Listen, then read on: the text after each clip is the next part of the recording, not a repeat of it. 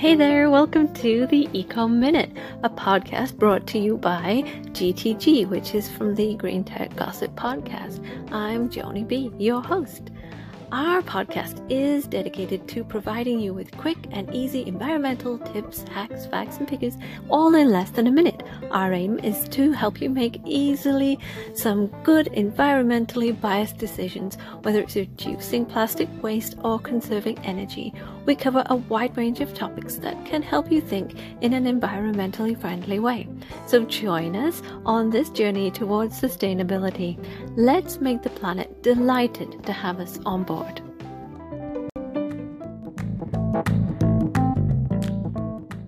Hey, today's eco friendly tip in less than a minute is switch up your old thermostat for a programmable one so that when you're out in the day, your house doesn't need to be heated or cooled if there's nobody there.